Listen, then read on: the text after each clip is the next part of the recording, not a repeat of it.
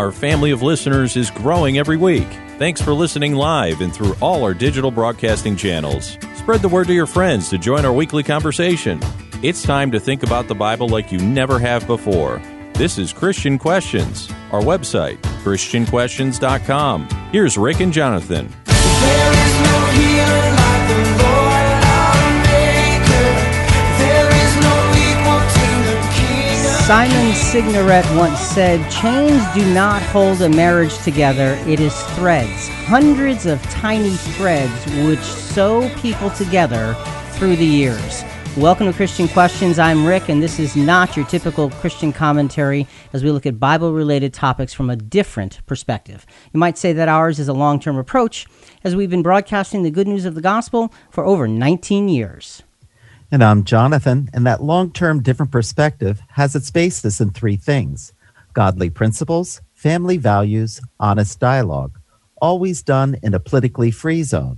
Rick, today is our 1008th broadcast, and we've talked the gospel with listeners on several talk radio stations throughout the eastern and central United States for many years. That's right, and we figured it was time to bring the good news to the whole world by way of podcasting, so here we are. We thank you for joining us today. This is a contact-friendly format, and we welcome your thoughts via email, website messages, Facebook, and our chat board. So let's get started. Jonathan, what's on the table today?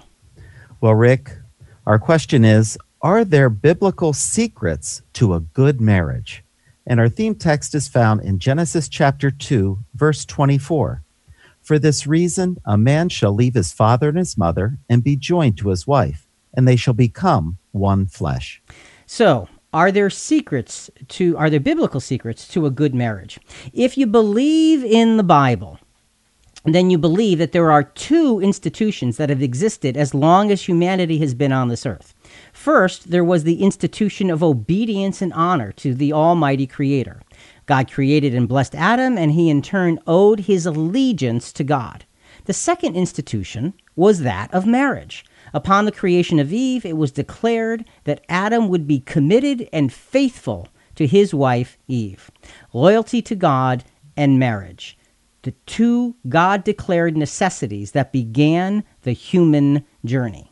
Now, as we look around at our present conditions, two new things become ominously apparent. First, we have all but lost our godly loyalty, and second, we are rapidly losing our marital bearings. For many, marriage still remains a vital piece of the human puzzle, so how do we keep its vitality relevant? What do we do? How do we act? What do we avoid? Our best course of action to find answers is to go back to the book where it all started. So, Jonathan, this truly is a Bible study on marriage. And, Rick, in this world, it's a challenge to keep a marriage together and keep the right perspective in life. It is a massive challenge. I would say it's more of a challenge now than it ever has been before. So, folks, as we open up this subject to you, it's always our objective with each subject that we choose to approach it in a biblical and very relevant, practical way. We search out the original context of the scriptures that we cite. We try to find their true meaning and combine those scriptures with the pressing issues of our day, like marriage, to give you something to really think about. Don't forget, simply go to ChristianQuestions.com and click Listen Live for the live audio and chat room. Chat with fellow listeners around the world, and we may even include your comments on the air. Okay, so Jonathan, let's get started with this, and let's go to the beginning. Let's start at the very beginning of this whole thing. This is where we will see the intention of God for his human family. And Rick, this is God's design. He did it this way on purpose, and it's our relationship of commitment. Okay, so it's God's design and our relationship. And we're going to focus for this segment on commitment. So let's go back to the original proclamation, if you will, of what marriage is supposed to look like. Genesis chapter 2, verses 18 to 25. We're going to break it up into some pieces here. Then the Lord God said, "It is not good for the man to be alone. I will make him a helper suitable for him."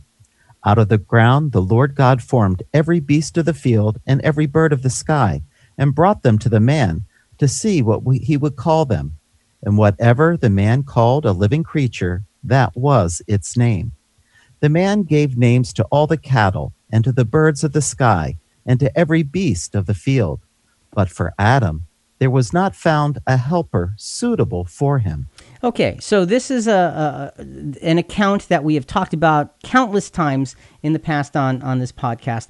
And the thing is, you have Adam created individually before Eve, and he is created, he's in the midst of the animals, and he's kind of working with the animals. And the observation is that there was not found a helper suitable for him. So as we look at verse 20, what's the thing that's most noticeable here?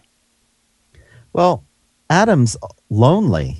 He sees the harmony of the animal kind, male and female, but he himself is alone, Rick. So the absence of woman is revealed with the emptiness that he has without her. God's design. He made it that way, I believe, absolutely positively on purpose. So now let's go to verses 21 and 22. So the Lord God caused a deep sleep to fall upon the man, and he slept.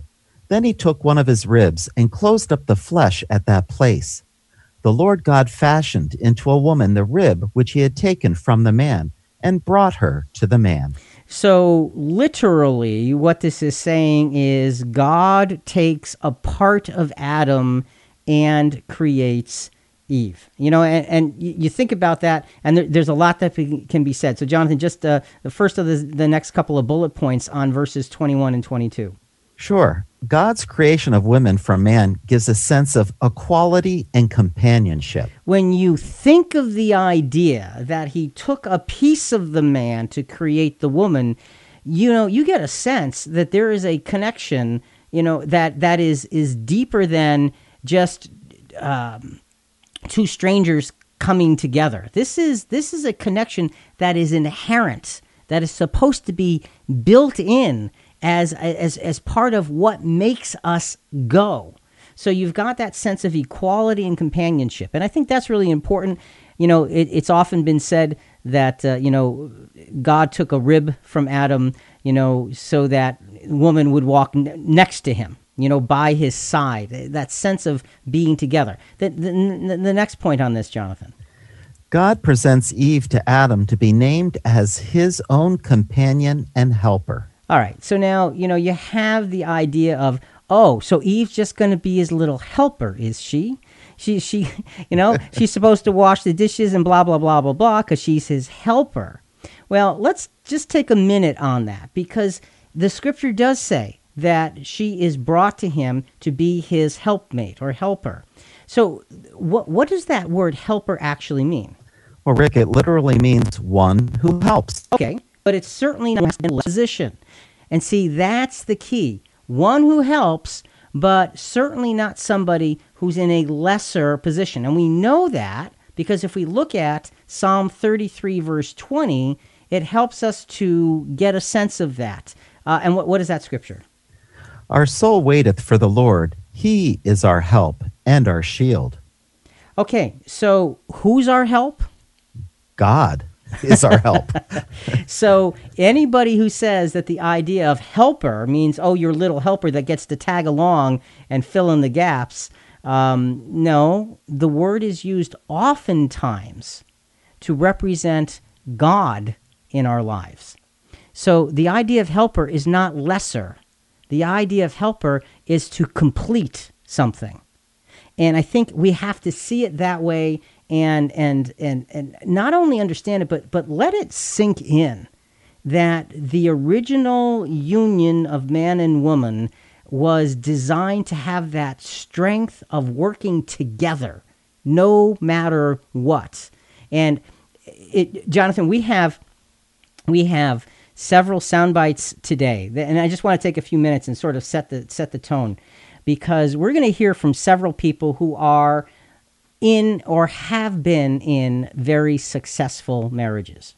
Now, there's a method to our approach to all of these things. First of all, the prerequisites to qualify, to make comments, okay? First of all the people we're going to hear from are Christians.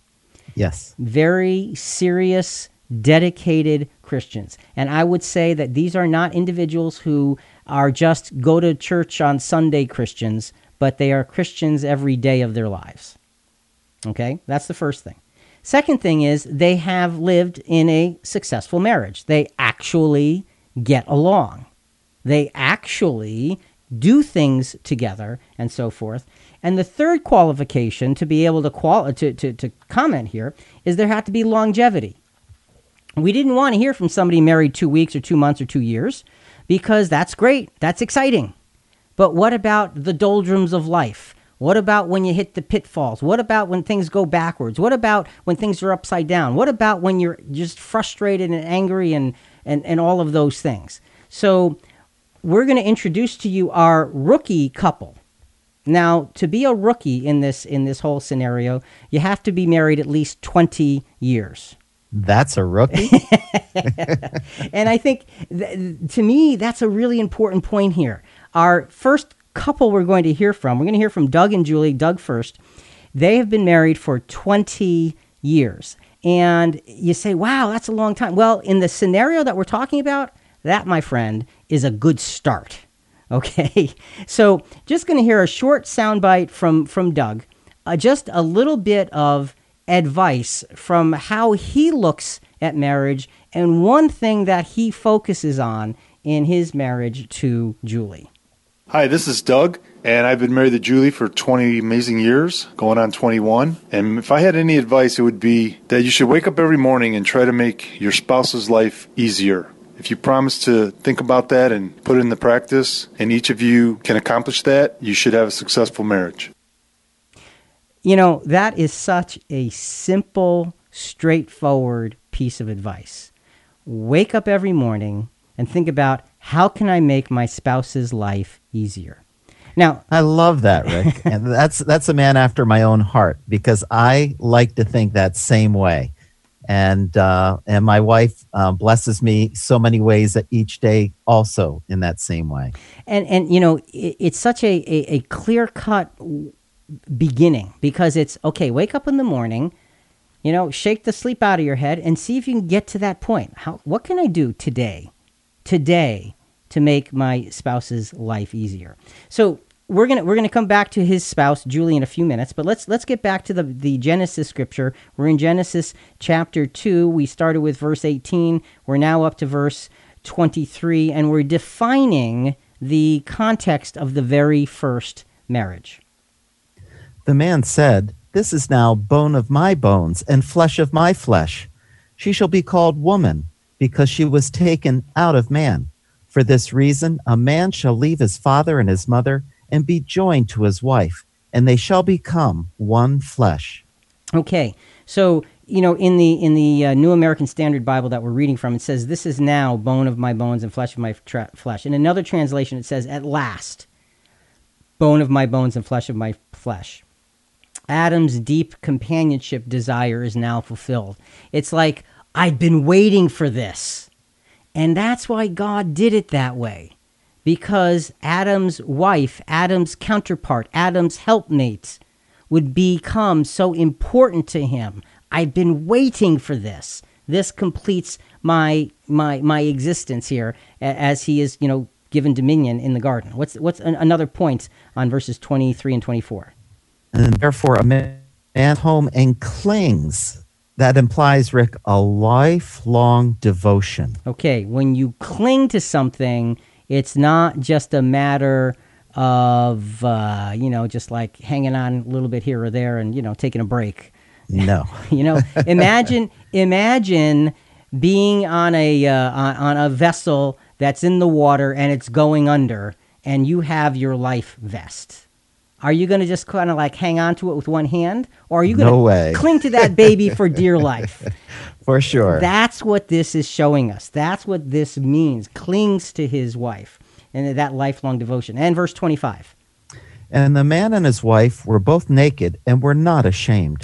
So they become one flesh. They become inseparable and united in every way. And I think that's the key. That's what this first marriage is showing us. And, you know, Jonathan, I didn't mention this earlier, but obviously we're doing this February 12th. February 14th is Valentine's Day. We do a program on love and marriage every year because this is when people seem to think about it. So that's right. We want to capitalize on what you're thinking about and say, let's think deeply about it and let's make a difference by understanding things that maybe we haven't seen as deeply. So let's go to our next soundbite. This is from Doug's wife, Julie. And again, these are our marriage rookies at 20 years of a successful marriage. And I think that's a cool thing to be able to say. 20 years and you're a rookie. That's great. Let's listen to Julie's thoughts. Hi, this is Julie from the CQ team. Doug and I have been married for almost 21 amazing years, and money issues are a huge cause of stress in a marriage, at least in the United States. Using the biblical principle of moderation in all things, my advice is, as a general rule, if you can't pay cash for it, don't buy it. But the real secret is, if you can pay cash for it, don't buy it. You don't need the latest this and that to keep up with everybody else. Be sober, be diligent, be honest, and most of all, collaborative with money and bypass all of that avoidable stress. Not bad for a couple of rookies, huh? That's for sure. You know, they hit on really two really powerful foundational principles of putting the other first and then making decisions monetarily that are going to be beneficial to both of you, not only in the short term, but in the long run as well. So great, great insight from our marriage rookies. I'm saying that over and over because I like to tease Julie about it. I know that. Ecclesiastes chapter 4, verses 9 and 10. Two are better than one because they have good return for their labor. For if either of them falls, the one will lift up his companion. Okay, two are better than one. So you got this sense of working together, of that give and take, of that teamwork, of that flow that comes when two people are exactly on the same page. And that's what we want to look at and see in terms of marriage and how it's supposed to work in our lives. So, Jonathan, as we begin to wrap up this segment, so far we have two simple and profound things. One, it's God's design, and two, it's our commitment. They are simple, but certainly not easy. In this world, any godly institution is going to be tested. Where and how do marriage tests come? We're podcasting live every Monday night from 8 to 9:30. You can talk to us direct through our chat at ChristianQuestions.com. We also welcome your comments or questions any day of the week. Just hit the Contact Us button. We're now out of the starting gate. Let's pick up the pace for tonight's topic. Looking at this world, we clearly see the higher the godliness of the institution, the greater the testing and the greater the reward. Because marriage is pretty high up on God's list of sacredness, we can predictably observe and feel the magnitude of the testing and the intensity of the results. So, Jonathan, we're really going to be looking at testing as we go through this particular segment because, you know, we set the context and it's all like, oh, everybody's happy and all warm and fuzzy, but life isn't warm and fuzzy. No, it's not. It just isn't. So we have to be prepared. So let's remember that marriage is a sacred covenant, a sacred promise that is made between a man and a woman with God and most of the time others as their witnesses. Inviting God to witness something is really serious business. And Rick, I know this might be unusual to some, but when I promised my wife I would be faithful to her, I also promised God I would be faithful to him and not break the marriage covenant which he designed. So what you're saying is that you took it seriously enough to say that, look, this is a forever thing and I will not stop at anything. And yes, before God and these witnesses and to you, God, you're saying, yes, you know, and you know, the value of all of this is that we are in the presence of God when we, and look, I truly, and I know you do too. We truly, truly believe that we are in the presence of the Almighty God when we come to a point of joining two lives together. And it is the most serious, sacred promise of any earthly nature that we can make on this earth as human beings. Now, I'm not talking about spiritual things. We're talking about earthly things. And if we don't realize it and take it as the most important thing, then we are already starting out at a disadvantage. So as we get started, we're painting the picture. This is serious business, and it is. Let's go to our next married couple. Now, they're both going to be in this soundbite together. This is Andy and Val. And Jonathan, they have been married for 31 years. So, you know, they don't have that rookie status now. No, they don't. They're a little bit beyond the rookie status, okay? And this is again, I won't say too much ahead of time, but listen to the sincerity and the thinking of those who know because they have been there. This is Andy and Val. We've been married for 31 years. And we are going to share 127 biblical secrets to make your marriage work. Or maybe we'll just share two. The first one is, for me, comes from Ephesians 4:26 that says, don't let the sun go down on your anger. And we've tried really hard to make sure that our disagreements or misunderstandings don't last well into the night. And we make sure we always kiss each other goodnight, and that makes for a pretty nice way to go to sleep. The second one comes from Philippians 2:3-5. And basically that means considering Val's interests more important than my own. So that means, men, when Val comes and talks, that means I stop what I'm doing and I give her my full attention because she matters to me. Pretty powerful. Awesome, Rick. It is. It's powerful. So, you know, the lesson is we all need to stop. Okay? We all need to stop. We all need to say, okay, Val is speaking. You know, obviously, he's talking for all of us with our own wives and so forth. But, you know, and Val mentioned in their soundbite, Ephesians 4:26, don't let the sun go down on your anger. And we're going to actually be talking about that in the next segment. So that's going to be coming up in a little bit.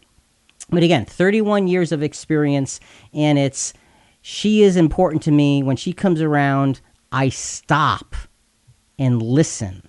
And her advice is, don't go to bed angry.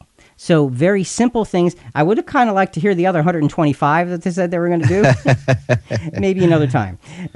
So, Jonathan, let's go for our theme for this segment is the testing grounds. This is where we find the strengths and weaknesses of spouses. Testing comes from a myriad of sources, but we'll suggest two character traits that support us through all of them. And Rick, God did this intentionally. God's design for our relationship of honesty and communication. Oh. And Rick, when it's done right, and you have that honesty and communication, that closeness, I was thinking about Julie and I. The hardest thing about coming home from a vacation or a trip is not spending every minute together, because we miss each other when we have to go back to those routines of life, like work and things like that. But that honesty and communication, especially when you're together for days or weeks at a time, it's just beautiful. And, you know, there's something to be said for that sense of togetherness. And you're right. This is God's design. God did this on purpose. So our relationship in the first segment was all about commitment, and you saw the depth of commitment that was required. Here we're going to be talking more about honesty and communication. So to get to honesty and communication, we're going to go to a soundbite from Alan Parr, Marriage Killers, Things That Destroy Marriage. And there are four things that he talks about that we're going to be introducing, one per segment for the rest of the podcast, that destroy marriage. Very powerful things that fit very well into the positiveness of what we're trying to accomplish. So let's go to Alan Parr with the first marriage killer.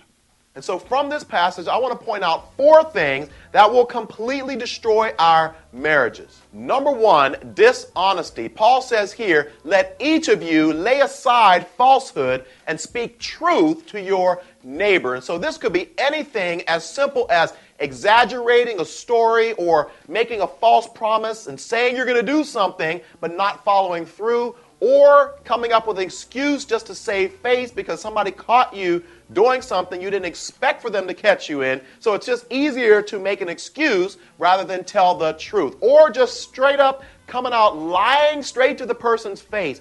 Any of these things will damage trust. And as the old saying goes, trust takes years to build, only seconds to break, and a lifetime to repair. Well, that's a great saying. Trust takes years to build, seconds to break, and often a lifetime to repair. And it's interesting because he's talking about dishonesty and he's referring to Ephesians chapter 4. We're going to be referring to Ephesians 4 later on in this segment as well as throughout the rest of the program because he focuses on Ephesians 4 to get these four things. But he said, you know, he talked about dishonesty and he talked about exaggerating and he put it in the category of dishonesty. And he talked about excuses and he put it in the category of dishonesty. And then out and out lying. So we have to be careful because exaggerating, why do we exaggerate? Because we're trying to cover up something. We're trying to hide something, trying to make something look different than it really is. Rick, these points are so powerful.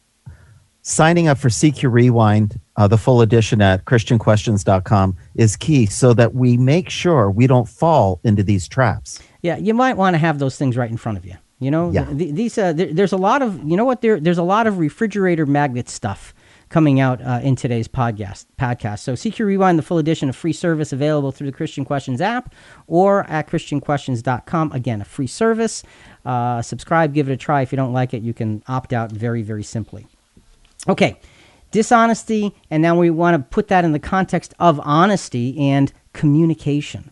The next scripture is Jesus quoting our theme text. Remember, the theme text was from Genesis, about a man shall leave his father and mother and be joined to his wife. Jesus quotes that, this theme text of God's design and our relationship of commitment. Matthew 19, verses 3 to 8. Let's get the context first and then see what how Jesus uses the text. Some Pharisees came to Jesus, testing him and asking, "Is it lawful for a man to divorce his wife for any reason at all?" So the Pharisees are testing Jesus, okay, to see what side of their interpretive debate on divorce and the law that he would fall on. Because the Pharisees debated these kinds of things amongst themselves in great detail, especially at that time. There was a huge debate going on, so they're thinking, okay, let's see which side of the debate he falls on. Let's see whose side he's on. You know, there's the conservative and the liberal, let's say. That everybody can relate to that, okay? And they're debating about this particular subject. So they say, which side are you on? And here's Jesus' response, verses 4 through 6 of Matthew 19. Have you not read that he who created them from the beginning made them male and female, and said, for this reason, a man shall leave his father and mother and be joined to his wife, and the two shall become one flesh. So they are no longer two, but one flesh. What therefore God has joined together, let no man separate. So Jesus doesn't answer the question then, does he? No, he doesn't. He avoids the question. He gives a very honest answer, but it's not about their question. And the Pharisees now, they're not satisfied. See, they cling to the right that Moses gave for divorce, and that's coming up in verses 7 and 8 here. And they said to him, why then did Moses command to give her a certificate of divorce and send her away? And he said to them, because of your hardness of heart, Moses permitted you to divorce your wives, but from the beginning, it has not been this way. So Jesus gave an answer, and he didn't satisfy their question. And so they're saying, well, look, you know, and of course I'm going to paraphrase not only the words, but the attitude, okay? This is a big Rick paraphrase coming up. Like, whoa, you know, Moses gave us the right to get a divorce. He said, you give her a certificate of divorce and you're free. And Jesus' response is, and they're saying, so if it wasn't important, why did Moses give us that right? Huh? Tell us that. Now, obviously, I'm adding a lot, with the attitude. But Jesus' response, Jonathan, is so powerful and so profound. He says, because of the hardness of your heart. But it wasn't that way from the beginning. That's not what marriage was meant to be. So when Jesus quotes that first Genesis scripture about the union of man and woman, he's quoting it to solidify the absolute importance of that covenant for life. And, you think about this and the strength of what he's saying, he doesn't enter into the argument. And he's basically saying to them, why are you thinking about divorce? Why are you not discussing how to maintain the sanctity of marriage? Instead of debating, you know, what are the grounds for divorce according to the law, why don't you be debating what are the grounds for increasing the sanctity of the promise that we made? So he turns their argument completely on its ear. So what has this got to do with honesty and communication? Everything. Jesus' lesson is simple. You're parsing and dicing words about divorce. You're not totally focused on the sanctity of what God set forth. He's telling them, wake up. And Jonathan, there's a really important question here about ourselves. There really is, Rick. Do we let our minds go into places like these of excuse and rationalization instead of honestly communicating with our spouse? We tend to get what we focus on. The Pharisees, by focusing on what the right grounds for divorce were again and again, were setting themselves up to have a mind to be able to do it. So our minds can go into places like these of excuses and rationalization. Well, you know, divorce is legal. Well, there are ways that you could get a divorce. Well, why are you thinking that? Why are you saying that? This is not what marriage is supposed to be. It's supposed to be honesty and communication. And Jonathan, if we maintain honest communication with our spouses, the whole scenario can change, even if it's rocky.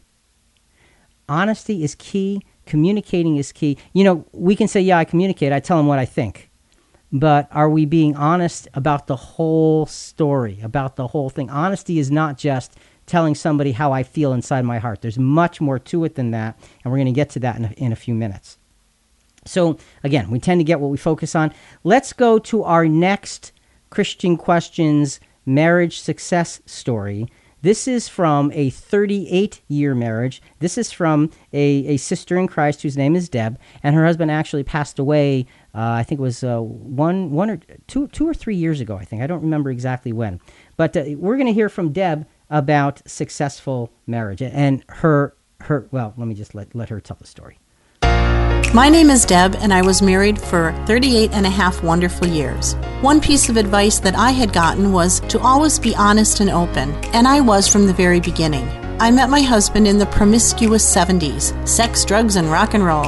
I guess I was tired of playing the dating game. So on our first date, I announced to Michael that biblical principles are a huge part of my life. Part of the list I fired off at him was, I go to church every Sunday, and I do not believe in premarital sex. If he wanted to date me, that was the package. Yes, that was on our first date. I really didn't think I would hear from him again, but I did. 2 years later, we were married, and we had a most beautiful marriage for over 38 years. So here's the thing. Deb had total honesty with Michael. Deb's values were more important than making an impression. And because her values were more important than trying to make an impression, she ended up making an impression. Boy, did she make an impression. And that's the beauty of honesty from the beginning. And not only having the honesty, but communicating the honesty as well. What a tremendous, tremendous example of how we should be looking at our lives. Let's go to Ephesians 4:25. Wherefore, putting away lying, speak every man truth with his neighbor, for we are members one of another. Okay, that was the scripture that was quoted by Alan Parr in the soundbite a little bit earlier this segment. Honesty, honest communication. Put away lying, speak truth. Every man with his neighbor. Every man and woman with their spouse.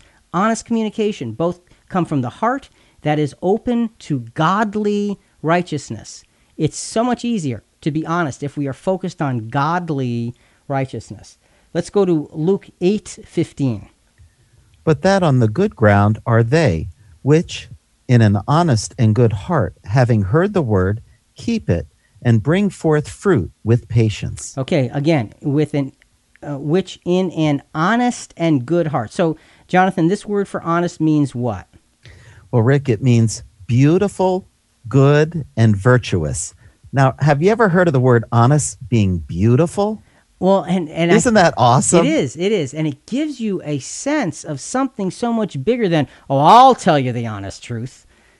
Beautiful, good, and virtuous. Because, you know, honesty, as brutal as it might need to be sometimes, can always be framed with compassion and mercy.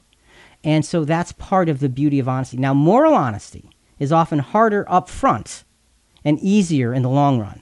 Deb, in her example, had absolute moral honesty and integrity, and because she did, it made such an important impression on her soon-to-be husband, Michael.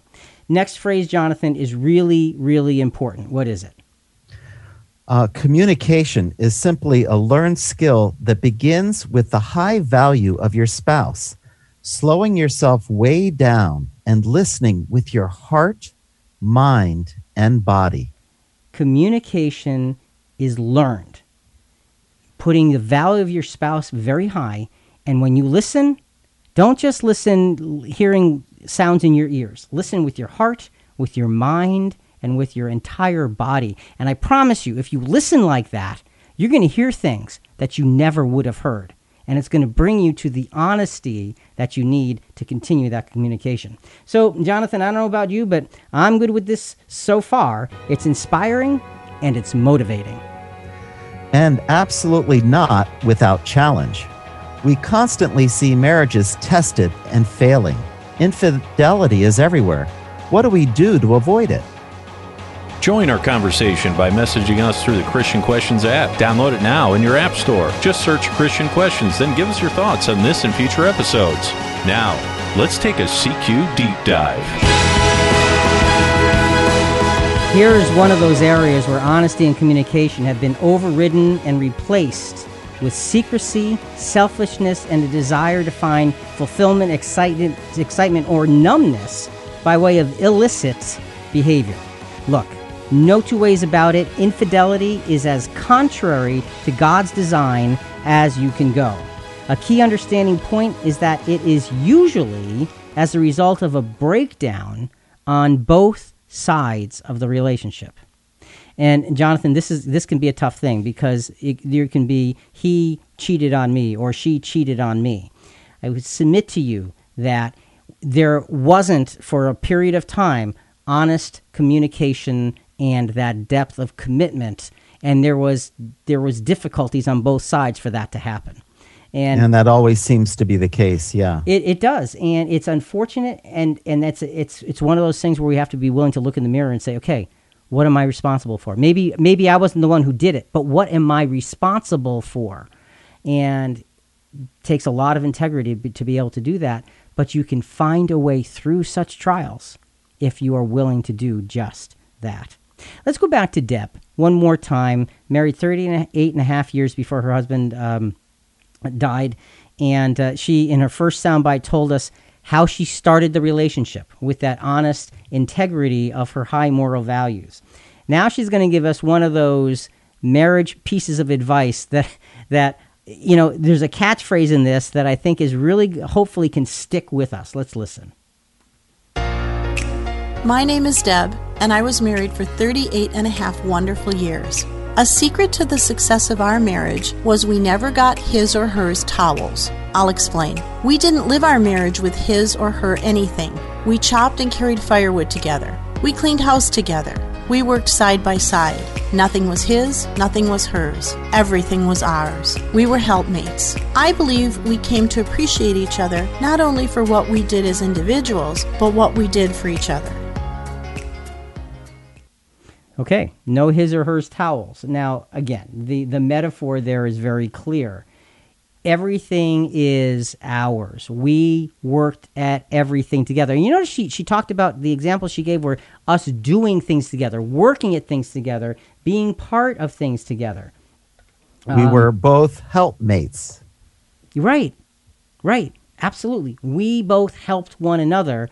And that goes back to the very first soundbite from Doug, you know, the rookie, married for 20 years, saying, wake up in the morning, first thing, how can I make my spouse's life easier? So we've got to, you know, take a look at that sense of togetherness as we talk about infidelity, because this segment, we're going to be talking about the pitfalls of marriage, and infidelity is one of the great pitfalls. And this is where we begin to see the ugly and destructive results of a lack of honesty and communication coupled with a lack of determination and discipline. Okay, so there's a lack of honesty and communication coupled with a lack of determination and discipline. Okay.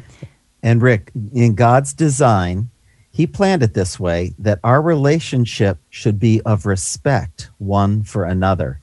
And one of the practical things that my wife and I talk about often, Rick, is do not complain about each other to others outside of our marriage relationship. We should protect each other's integrity, each other's lives, and not bring them down before others, because that's showing a lack of respect for your spouse. So you're saying you cover each other's faults. Absolutely. You know, and see, when you get infidelity, that's exactly the opposite.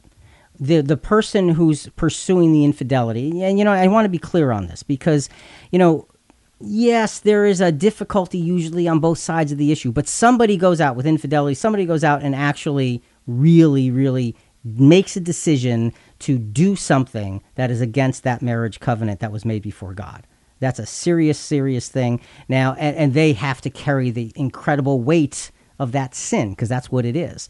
But in those situations, what you find often is that person finding solace or numbness or whatever in that other individual that doesn't belong is complaining about their spouse. You know, they don't do this for me and they don't do that and, you know, blah, blah, blah, blah, blah. So that protectiveness is gone.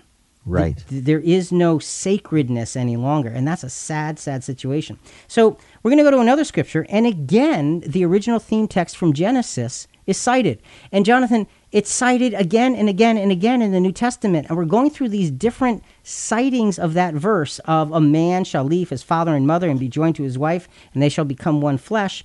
Because it was such an important principle that was set out in Genesis, it pops up everywhere under different circumstances. So now, here we're going to be looking at 1 Corinthians chapter 6, verses 14 through 20. Now God has not only raised the Lord, but will also raise us up through his power. Do you not know that your bodies are members of Christ? So here at this point, you know, you're getting the context in place. And it's sounding, this is very spiritual stuff. You know, your bodies are members of Christ. There's no idea, no thinking about infidelity at this point. You're like, whoa, this is high-level spiritual thinking. Praise God for that. What's next? Shall I then take away the members of Christ and make them members of a prostitute? May it never be. Or do you not know that one who joins himself to a prostitute is one body with her? For he says, the two shall become one flesh. So he takes that high spiritual teaching that God, your bodies are members of Christ. And he says, don't get involved in immorality because you're taking that body that has been given to Christ and you're being unfaithful to your marriage with it. Why would you do that? Let's continue. But the one who joins himself to the Lord is one spirit with him. Flee immorality. Every other sin that a man commits is outside the body, but the immoral man sins against his own body. So again, you've got this spirituality that the Apostle Paul is bringing to the church. Now, it's interesting that he's saying this to the Corinthians. The city of Corinth was a very, very sinful, corrupt place. And bringing Christians out of that was a real task. And the apostle worked really hard at helping them to understand how high the levels of Christianity are in relation to the activity that they were used to previously. So he's using a very dramatic example here of our commitment to God through Christ and saying, you can't take that and sin against your marriage because you're sinning not only against the covenant, you're sinning against your own body. And Jonathan, look, for Christians are humans too. And we're subject to difficulties. We're subject to lust. We're subject to desires. We're subject to our own faults. And sometimes we end up finding ourselves in mentally compromising situations. That's right. That's true. And that can lead to physically compromising situations. So following this reasoning of the Apostle Paul can help us to sort of pull back and see what's higher. Let's go to verses 19 and 20. Or do you not know that your body is the temple of the Holy Spirit, which is in you, whom you have from God, and that you are not your own. For you have been bought with a price. Therefore, glorify God in your body. Your body is the temple of God's Spirit. Within your person, if you are a true, dedicated follower of Christ, and you have been called, and that call has been answered by you, and you have been given God's Spirit, His power and His influence, that power and influence dwells in you, which means that you have been purchased. Jesus' ransom has now been paid for you, and it's been solidified. It's guaranteed by giving you the Spirit. And he's saying, you've been bought with a price. So what does that mean if you're a Christian? You do not even own the opportunity for infidelity, Rick. Because you've been bought. That's right. You belong to God through Christ. A person who's not a Christian owns their own body. Okay? Now, it doesn't mean that they have a right to commit infidelity. Please don't misinterpret this. But what this is saying is, for the Christian, this is so much more serious, because you have been bought with a price. Therefore, glorify God in your body. You are bought. You are paid for. You, therefore, have committed yourself to act in a godly fashion. So that's just another level of thinking for the Christian to combat the infidelity. But again, Jonathan, we're human. That's right. See things, we start to think things, we might have some internal resentment and argument and disagreement and dissatisfaction and frustration at home, and those things in our world can play all kinds of games and work their way into our thinking. And that brings us to the next marriage killer from Alan Parr. Let's listen to the second marriage killer. Number 2 is anger. Notice Paul says here, be angry, but do not sin. So he's not suggesting here that you have no right or reason to be angry, but rather when you do get angry, that you do not sin. How do we do that? One of the ways that we do that is to remain angry and refuse to resolve conflict. Paul goes on to give us a time frame in which we should resolve all of our conflicts. He says, do it before the sun goes down. Why should we do that? It's because that whenever we don't do that, he goes on to say that we are giving the devil an opportunity. An opportunity for what? It is to fill our minds with thoughts of anger, thoughts of bitterness, thoughts of revenge, thoughts of unforgiveness, thoughts of temptation, negative thoughts about the other person. So remember the principle that when you and your spouse are not speaking to each other, the devil is speaking to both of you. Boy, that last phrase, repeat that last phrase that he just said. That was powerful. When you and your spouse are not speaking to each other, the devil is speaking to both of you. All right. So as a Christian, take that to heart. Infidelity is simply not an acceptable measure under any circumstances for those who are following Christ. But Jonathan, we're human. And anger is one of the reasons that we can talk ourselves into infidelity. We can get angry and we can justify ourselves. And, Andy and Val said earlier, don't let the sun go down, on your anger. And this is the classic thing. When you are angry and you refuse to resolve the conflict, you give yourself permission to stay angry. And with that permission, you give yourself permission to take another step and another step. And the end is not good. Ephesians 4, 26 and 27. Be angry, and yet do not sin. Do not let the sun go down on your anger, and do not give the devil an opportunity. Well, Rick, forgiveness and talking it through, humility is required. Sometimes it's hard to admit you're wrong, and sometimes it's hard to take the first step, but it is worth it. And that's so true. The first step is sometimes just the hardest thing. But if we can suck it up and take that first step with humility, then we can begin the process, that slow, tedious, but fruitful process of making things right. So, here's the thing. How do we get to a point of infidelity? How do we get there?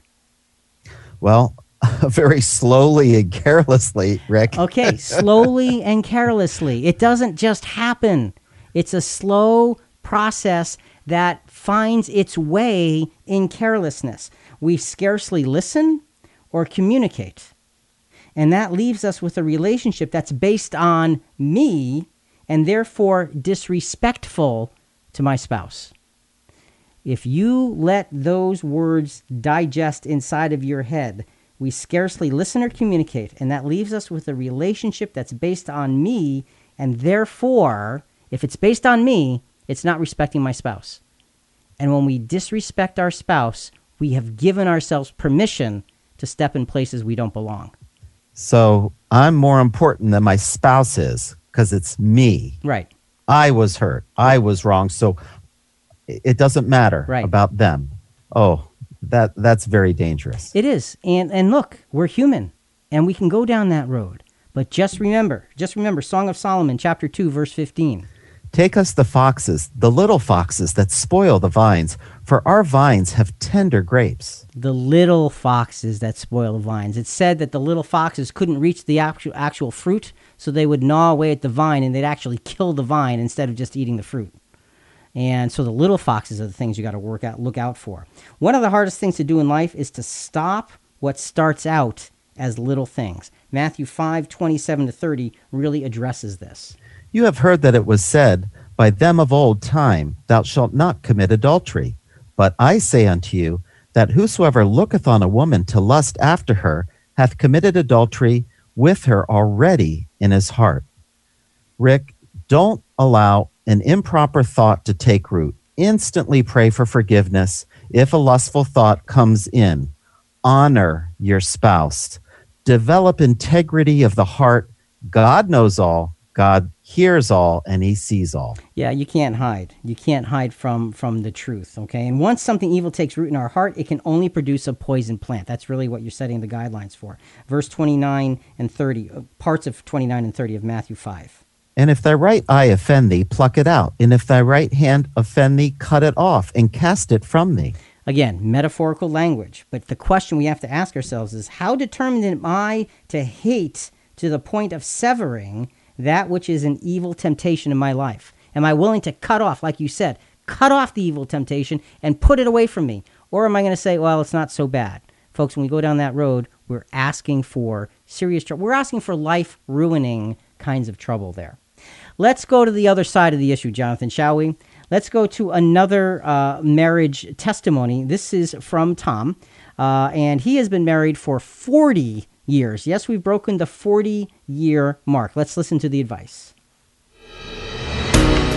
My name is Tom. My wife Cheryl and I have been married for about 40 years now. And one thing that has helped our marriage is that when we went into it, we believed there was no turning back. We were determined to make it work, so we had no plan B. And of course, that meant being sure we had chosen the right person. Another factor that has helped us tremendously is that we had both made an individual commitment to serving God before we were together. So when we did get married, we had a set of principles that we both believed in and which has helped mold our own relationship. But of course, these are only starting points. Success comes in trying as best we can to put godly principles into practice. Tell you, one of the great things about that was no plan B. I like that. Yeah, you know, and really that's what it comes down to, no plan B. 1 Peter 4:8.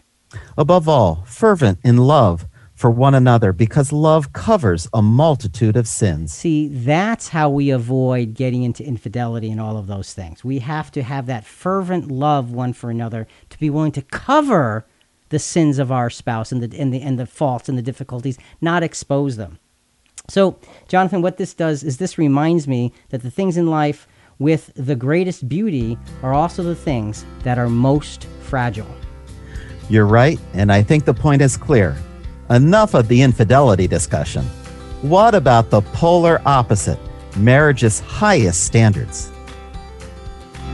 We've been studying Scripture and discussing how biblical history collides with world history in today's culture for 20 years on radio and in podcast channels. If you're curious about how the Bible or Christianity applies to what you have faced and are facing right now in your life, you're tuned in to the right podcast. Listen live or on your own time, then reach out to us at ChristianQuestions.com. Let's take the next steps in our comprehensive conversation.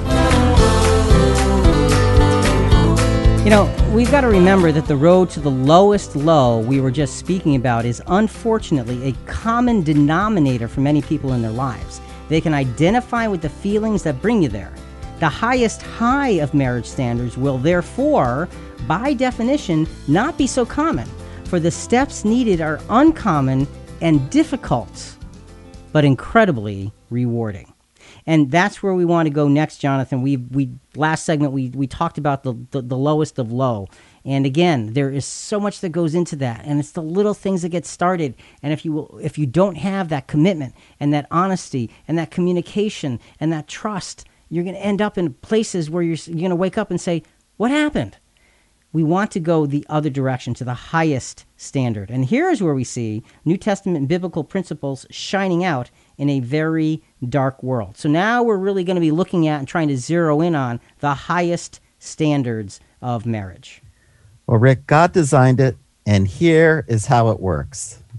Our relationship of compatibility and love. And personal application, when I'm at work, often I receive cute texts of thinking of you, love you, miss you, to keep that beautiful connection going. You know, and that's such a great thing, because the last thing you said, to keep that connection going. Folks, whatever it takes to keep that connection going, do the things that are necessary to keep that connection going, because otherwise we get into something else, and that's the third marriage killer. The first one was dishonesty. The second one was anger. Go back to Alan Parr for the third marriage killer.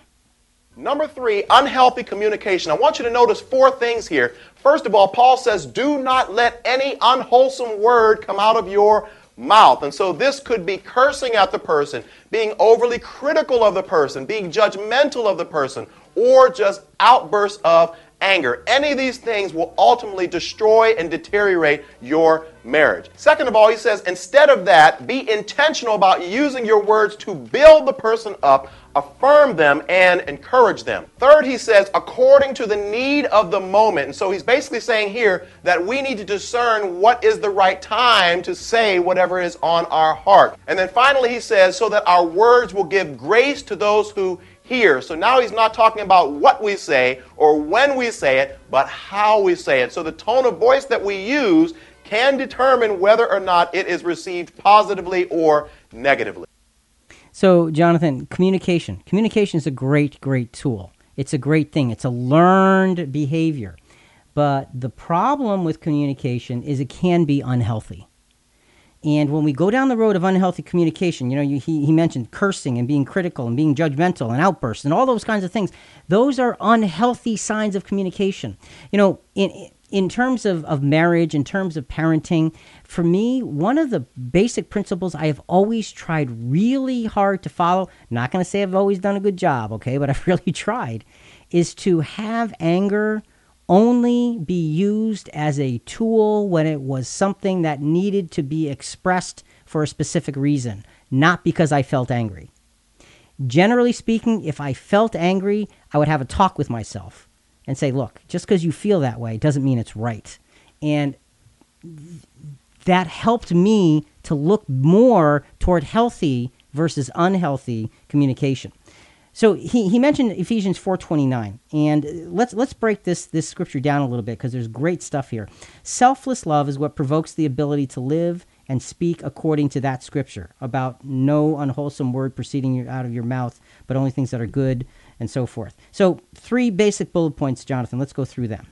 No unwholesome, rotten, putrefied words, but words of edification, architecture, confirmation. Okay, no unwholesome. The word unwholesome means rotten, and I love the next word, putrefied.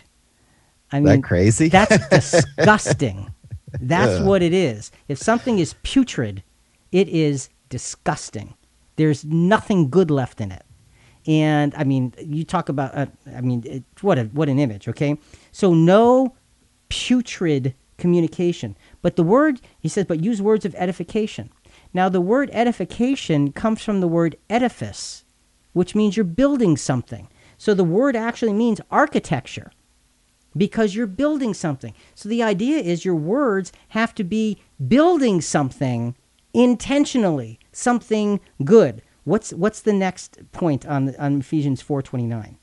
Well, Rick, it's speak words that are valuable according to the need of the moment. Not only valuable words, but according to the need of the moment. Now, how do you know what the need of the moment is? You can only know if you've been listening. Truly, truly listening. Because if you've been listening, you'll understand the moment. If you haven't been listening, you'll just react.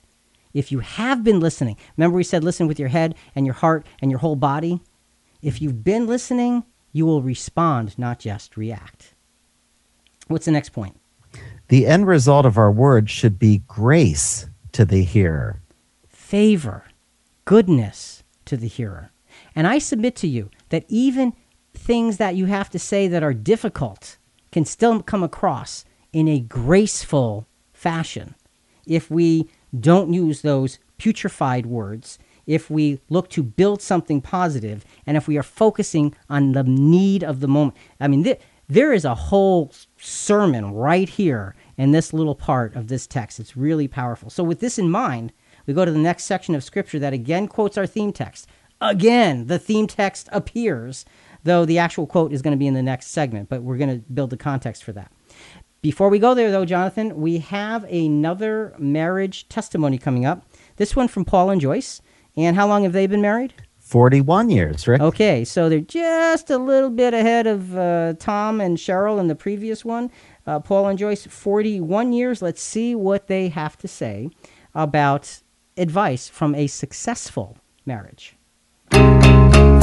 Hi, this is Paul. And this is Joyce, and we've been married for 41 years. And I guess the secret to our longevity is we try to follow Ephesians 5 that says husbands ought to love their wives. So what that means to me is that a husband should tell his wife that he loves her as often as possible. And it also says that wives should respect their husbands, and this really does not mean that there should be an abuse to the wife, that she should respect her husband. But when we do have important decisions in our life, we discuss it to the end of the end, and then whatever my husband decides is what we go with. And sometimes I don't always agree, but this basic scriptural concept does seem to be something that works in the long term. When you marry for a long time, you really have to commit to the concept of longevity. So, you know, I think that was, there's great power in that statement, because both sides, but, you know, I'm thinking about what Joyce said at the end about, you know, I don't always agree, but that scriptural concept works because they're committed to longevity. And look, you make it 41 years, something's got to be, and if you're still happy, something has got to be going right. For sure. So let's take a look at our relationship. You talked about it a little bit earlier this segment, our relationship of compatibility. Now, compatibility, Jonathan, you know, sometimes people get married and they're not necessarily totally compatible in every way in life. You know, they don't fit each other like a glove, for instance, in all aspects of their lives. Mm-hmm. So compatibility, I submit to you, according to Scripture, can be built, can be mastered, and can be put in place even if there isn't a natural compatibility. How do you do that? Well, as women seem more capable to love than men. I mean, let's face it, okay? We're way behind when it comes to that sense of being able to love. I just, you know, some people might say, well, there's a gross generalization. Yep, it is, but check it out, okay? Check it out amongst most men, and you're going to find they are not inherently wired to love the way women are.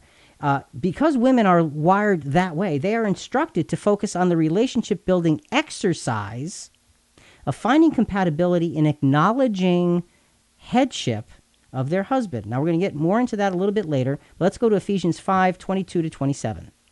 Wives, be subject to your own husbands as to the Lord.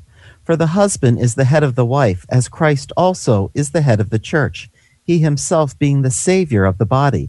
But as the church is subject to Christ, so also the wives ought to be to their husbands in everything. Now, again, if you take this Bible verse all by itself, it does not seem like something that would foster love and compatibility. No. Because you take it and the husband says, see, you got to listen to me. And the wife says, okay, dear. And that's not what this verse is saying, not even a little bit. It seems like it would foster resentment and disunity. And that's why we can't take verses and just pluck them out of Scripture. We have to put them in the context that they were meant to be. So it's too easy to fall into a communication trap if we get stuck here. Okay, so we've got to finish the story. And Rick, I think a deep respect is kind of the underlining of these verses, because there's a need that men have. Husbands need to feel respect from their wives that helps them to move forward, to build their lives together. It gives them what they need to make the marriage work. Without that respect ingredient, things fall apart. Well, yeah, you're right. And it's really important for us to understand the real necessity of acquiescing to these scriptural principles. God's design. He put the scriptures in place. He knows what he's doing. You know, we need to follow through. Let's go to another marriage advice from, this is from Russ and Camille, and they have been married for 43 years. So a couple years ahead of Paul and Joyce there. So let's hear what they have to say. This is Russ and Camille. We've been married for 15,826 days. That's over 43 years. We've learned to smile at the idiosyncrasies of each other. We believe that the reason for our successful marriage has been a commitment to forever with each other. We had a lot in common in our upbringings as kids, so our expectations for marriage and raising our own children were similar. There's a constant, respectful evaluation and acquiescence to each other's needs and wants within our marriage. The ability to adapt and change as situations dictate has also been valuable. With the Lord and Scripture as our guide, we try to fulfill God's will in all aspects. So you can tell that somebody's an engineer in that kind of thing. You know, most people say, yeah, we've been married 43 years. He says 15,826 days. But, you know, they talked about smiling. They talked about a commitment to forever. They talked about adapting when the situation required it. But they talked about all of those things in the context of each other. And that is one of the secrets of building compatibility. Part of it is for the wife, like you were saying, to find and acknowledge the headship and the respect toward the husband, and, you know, in our relationship of love now, because that helps to build compatibility in our relationship of love. A wife shows selfless love, like you said, by deeply respecting her husband, as in Ephesians 5, like we just read. A husband has to be respectable and reciprocates by deeply loving his wife. This may not be the most natural thing for him to do. So the scriptures not only tell us, but they tell us again and again and again to make sure, because sometimes men are thick, to make sure we get the point. Ephesians 5, let's start with verse 25. Husbands, love your wives, just as Christ also loved the church and gave himself up for her. And Jonathan, because men can so easily be all about themselves, or their work, or their team, this verse is a resounding reminder of where their truest earthly loyalty and sacrifice is to be focused. You know, speaking as a man, you may have a demanding job.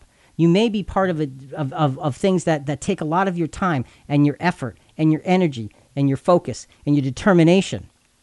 And you know, you may come home from all of that exhausted. Now, first of all, you can't say that wives don't go through the same thing. Okay, let's just. You're right. Okay, but speaking as a man, okay, so women, just give us this moment here. You come home, and the exhaustion is no excuse to not deeply love and cherish your wife. because Jesus, remember, throughout his earthly ministry, just was on a continual downward spiral of the loss of his energy as he healed people. And he kept on doing it, and he kept on giving until there was literally nothing left to give. That's our example. And Rick, how do you show love to your spouse? Well, I still get excited when I hear the garage door opening when Jewel's coming home. And I say to our dog, "Mommy's home." And he wags his tail and runs to the door. We open the door. We're waiting, turn on the light, waiting for her to come up the stairs so we can greet her and show her how much we love her. It's just that feeling that we have where when I'm pulling in the driveway, I cannot wait to come upstairs and give Jewel a big hug and say, "I'm home." So it's that sense of coming together because you are coming back to what has completed you, to what you have committed to what you have communicated with, to the honesty and to the integrity and to the compatibility and to the love. It all comes together and gives us a great strong sense here. So let's get back to this example of in the Scripture, just as Christ loved the church. What else did Jesus do in this example that we need to learn from and emulate? Verse 26. So that he might sanctify her, having cleansed her by the washing of water with the word. Okay, Jesus gave his bride the highest spiritual honor, sanctification. See, to sanctify something means to set it aside for a holy purpose. It's not supposed to be for anything else, but the highest of purposes. So, Jonathan, as a man, we have to ask ourselves, do we truly set our wives aside for and treat them with that kind of high, cherished respect? I mean, there's a powerful lesson for us right there. Verse 27. That he might present to himself the church in all her glory, having no spot or wrinkle or any such thing, but that she might be holy and blameless. Jesus set his bride up to be glorious and blameless. Do we cherish our wives and see their glory? Do we truly appreciate all they are and all that they do? And if not, the marriage can fall apart. So, marriage can not only be a lofty thing, it can bring great honor and privilege. Remember, it's God's design. Marriage is clearly central in Scripture. Is there even more to its importance than the relationship? If we asked Rick, Jonathan, and the CQ contribution team to answer our topical questions in 5 minutes or less, rather than in several chapters over 90 minutes, they'd probably get a little stressed out. Plus, they love painting that bigger picture by looking at several real-world media perspectives, historical facts, and Scripture. That's why some answers may come quickly, but we love taking a look at the bigger questions that aren't so easy.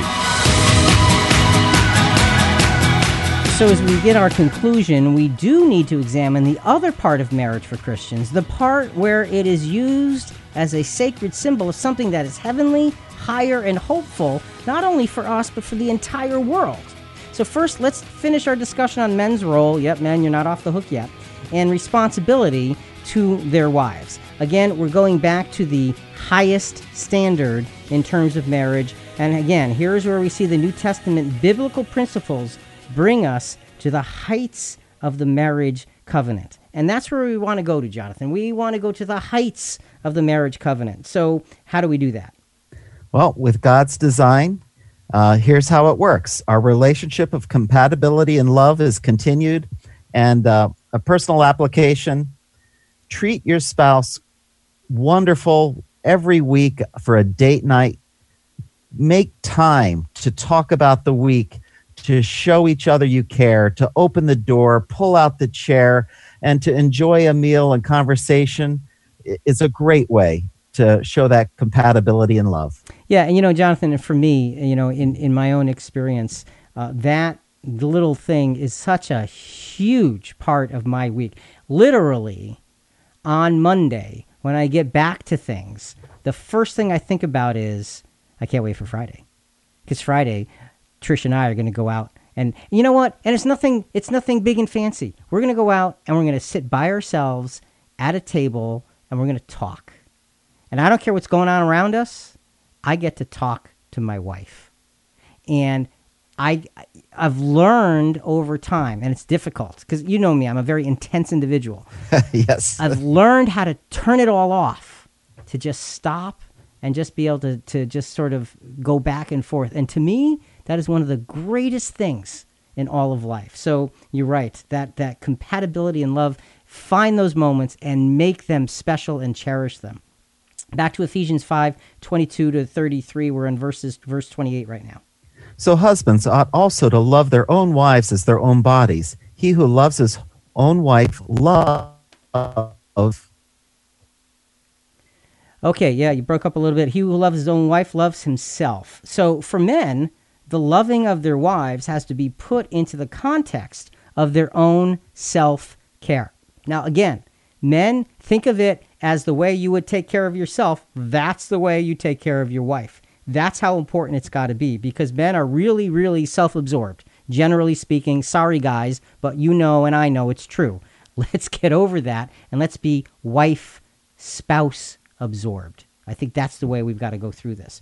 So let's go back to the last of the marriage killers from Alan Parr. First was dishonesty, second was anger, third was unhealthy communication, and now we go to the fourth and final one. And number four is unforgiveness. Notice Paul says here to forgive each other just as Christ has forgiven you. And so let me speak to the singles for just a moment. If you're watching this video and you know you get your feelings hurt quickly, you get offended quickly, and it takes you a long time to extend forgiveness to someone else, you may want to consider whether marriage is for you, because things come up even on a daily basis that will require you to extend forgiveness to your spouse. Marriage, as one person defined it, is a continual act of forgiveness.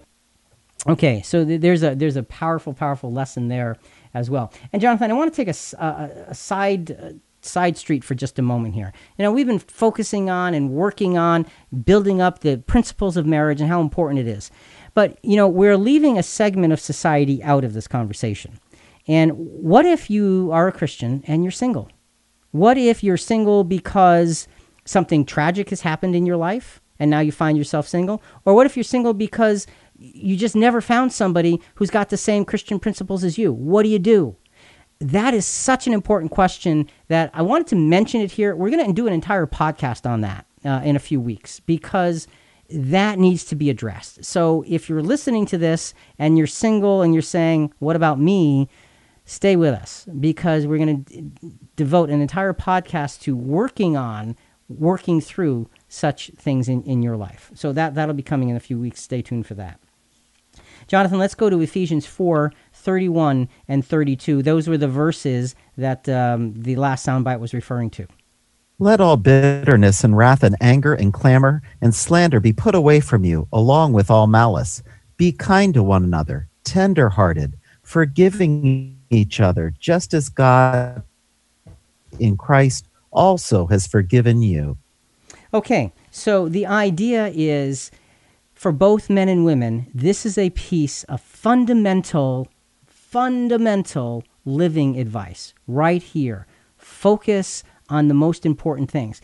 Bitterness and wrath and anger and clamor and slander, okay, so they exist.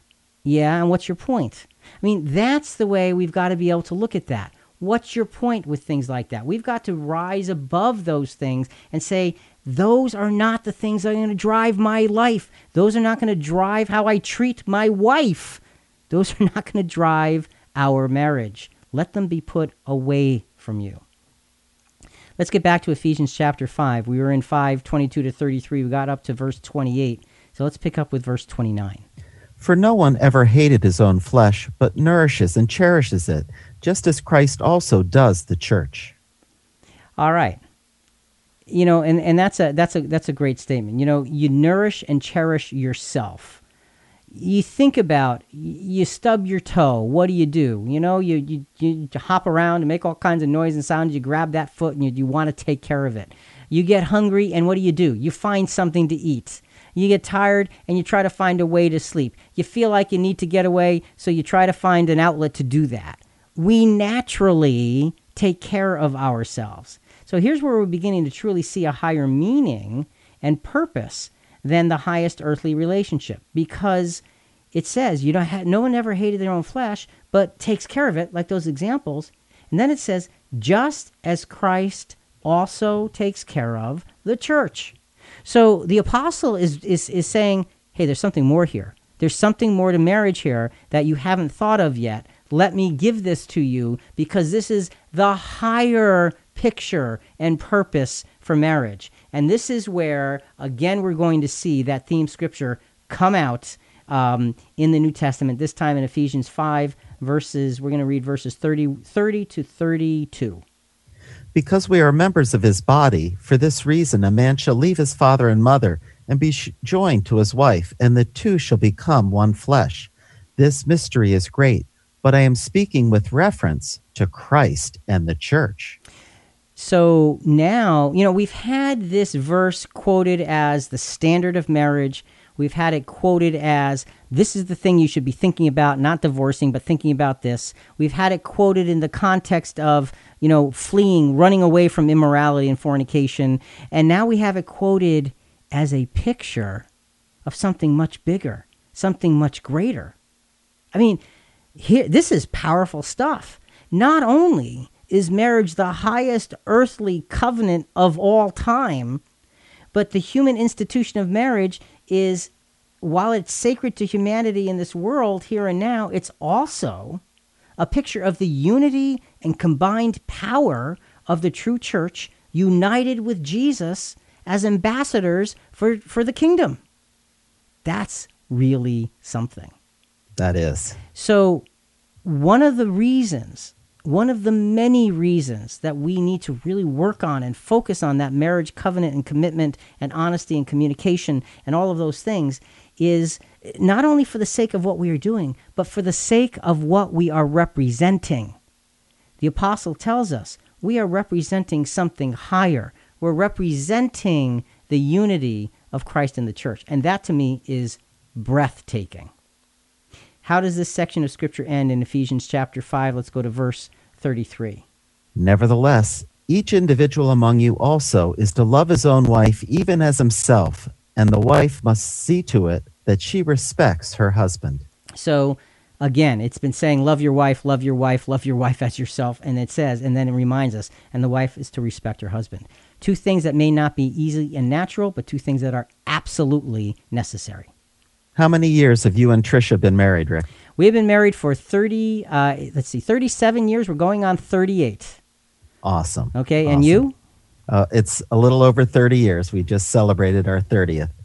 And just real quick before we get to a really gem of a soundbite, I believe giving is one of the most important qualities in a spouse. First, both giving to their life to God and working together to serve him. But giving your spouse your time, giving them your attention, your care, your trust, your respect, your support and help, giving of your talents to each other. I like to clean, which is really weird for a guy, but I help my wife out by cleaning. I'm not good on the computer, so she's there to support me and use that talent to help me with computer things. So giving is sacrificial, agape love. If each spouse focuses on giving and not receiving, that will lead to a marriage which is loving and God-honoring. Yeah, and you know, just along those lines, in our relationship, my wife is an incredible giver. Sometimes life is very demanding, and especially with Christian Questions and all that. And she just literally plows the road for me, without a word of complaint. Every single day, it's, what do you need? How can I help? What do you need? How can I help? And Jonathan, it is breathtaking. And what it does is it gives me that next level of inspiration to say, yeah, maybe I can do this, even when it feels like it's too heavy and too difficult. So you're right. Giving is a key thing. With that in mind, let's go to our final soundbite. This is Florence and George, married for 65 years. 65 years. The soundbite's a little bit longer, but you know what? They can take as much time as they want.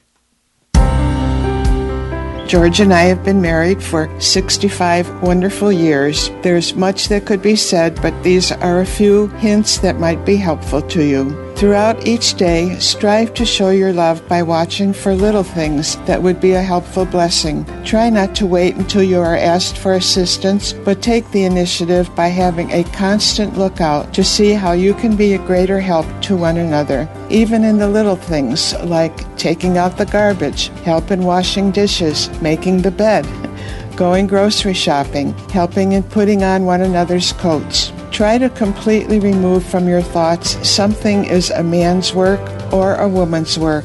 The willingness to do whatever is in the realm of possibility to assist one another, whether it's cutting the grass, painting a wall, or by preparing supper. This manifests a love from the heart that is sure to be appreciated and reciprocated on. Occasionally, surprise your mate with a not-for-any-reason small token of your love for them. Could be one rose, a box of candy, a new tie, etc.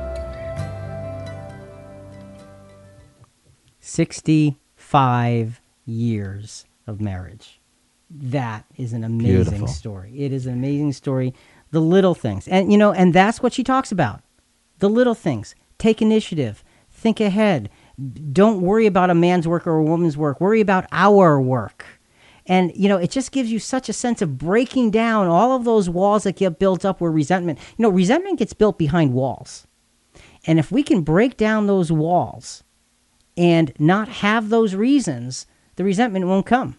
And we can be building a positive relationship and building an edifice of something powerful and spectacular in relation to marriage. So our final text for today, let's read this scripture as though it were designed primarily as a marriage guide. Now, it's not designed primarily as a marriage guide, but think of it in those terms for today. Think of this as a guide to true commitment, which was our first and most basic marriage ingredient. We're going to be reading from Philippians chapter 2, verses 1 through 4.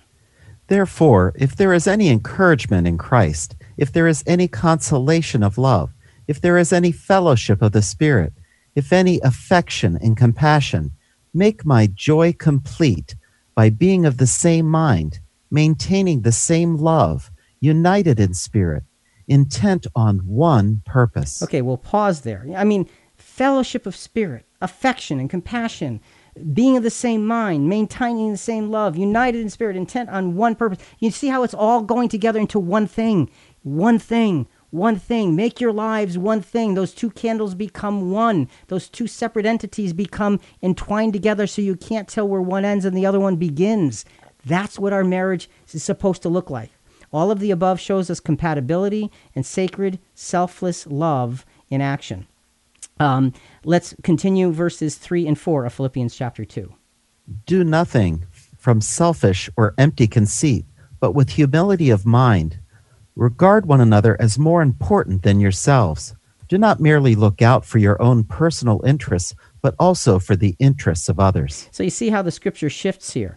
Nothing from selfish or empty conceit, okay? Yes, I know you're an individual, but put that aside. Humility of mind, regarding others more important than yourselves. Yes, I know you're an individual, but you're married. You've got somebody else in your life that's really, really important. Don't merely look out for your personal interests. Yes, they're important. But what about those of your spouse? I go back to our very first soundbite again. What Doug said, wake up in the morning. The first thing, how can I make my spouse's life easier? Final scripture, Jonathan, as we begin to wrap this up. 2 Peter chapter 1, verse 10. Therefore, brethren, be all the more diligent to make certain about his calling and choosing you. For as long as you practice these things, you will never stumble. As long as you practice these things. Now, look, we are taking that scripture a little bit out of context by saying, let's apply this to marriage, but the principles do apply. We have talked about several kinds of things that we need to do in our lives so that we can be clearly focused on creating success in marriage. You know, I don't know that we talk about those two words together often enough, success and marriage. Those things have got to go together in such a way so that our lives are reflective of what God meant, what God intended, what God designed, His design, our relationship. For Jonathan and Rick and Christian Questions, we truly hope you've enjoyed being with us today. This has been one of those podcasts where you just say, hey, there's something here that I have to learn, I have to take in, I have to absorb, I have to apply, and my life can be better. Make it work. Dedicate yourself, rededicate yourself to that marriage commitment in your life. Until next week, marriage, make it work. Think about it. And folks, we do want to hear from you. Give us your feedback or send us your questions on this episode and other episodes at ChristianQuestions.com. Also, a big part of spreading the word about our program is subscribing to Christian Questions in iTunes, Google Play, Stitcher, whatever your favorite podcast channel is. Please rate us and review us. We greatly appreciate it. Coming up next week, we'll be talking about Has Christianity Been Corrupted? Part 2. We look forward to talking to you next week.